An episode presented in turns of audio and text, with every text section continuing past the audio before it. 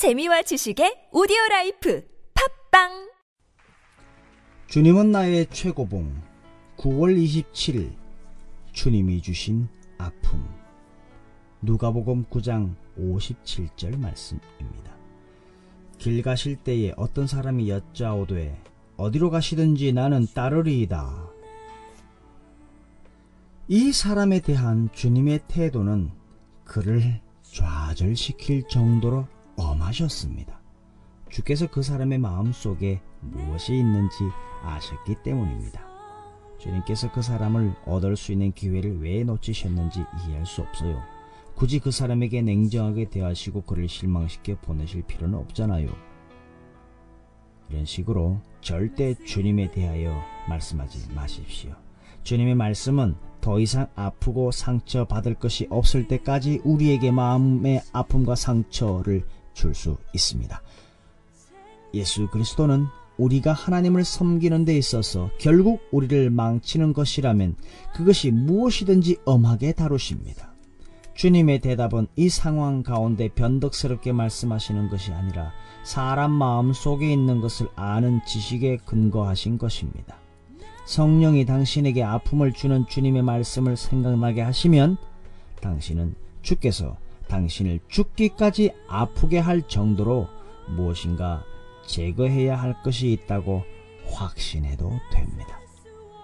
누가복음 9장 58절에 예수께서 이르시되 여우도 굴이 있고 공중에 새도 집이 있으되 인자는 머리 둘 곳이 없도다 하시고 이 말씀은 즐거움으로 예수님을 섬기려는 사람들의 마음에 찬물을 끼얹었습니다. 이러한 가혹한 거절은 오직 주님, 나 자신, 그리고 좌절된 꿈만 남깁니다. 수많은 일들이 오고 가되 너의 좌표는 나와의 관계여야 한다. 내 머리를 둘 곳이 없다. 누가복음 9장 59절에 그가 이르되 나로 먼저 가서 내 아버지를 장사하게 허락하옵소서 라고 말했습니다. 이 사람은 예수님을 실망시키고 싶지 않았으며 그의 아버지에게 상처를 주고 싶지도 않았습니다. 우리는 예수 그리스도를 향한 충성 대신에 가족들에게 민감한 충성을 앞세워 예수님을 맨 끝에 둡니다. 충성에 갈등이 생길 때 어떤 희생을 치르더라도 예수 그리스도께 순종하십시오. 누가복음 9장 61절에 주여 내가 주를 따르겠나이다 마는 라고 말했습니다. 이 사람은 가려는 마음은 강렬한데 결국 가지 않았습니다. 예수 그리스도의 엄격한 부르심은 작별 인사를 할 여유도 주지 않을 수도 있습니다. 작별 인사는 그리스도인들의 것이 아니기 때문입니다.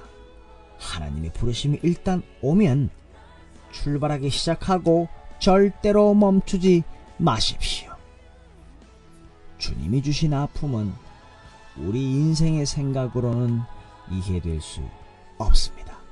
우리가 이 땅에 발을 딛고 살고 있지만 믿음의 눈으로 영원의 시간 속에서 영원을 지배하시는 그 하나님의 입장에서 그 하나님의 시각에서 보십시오.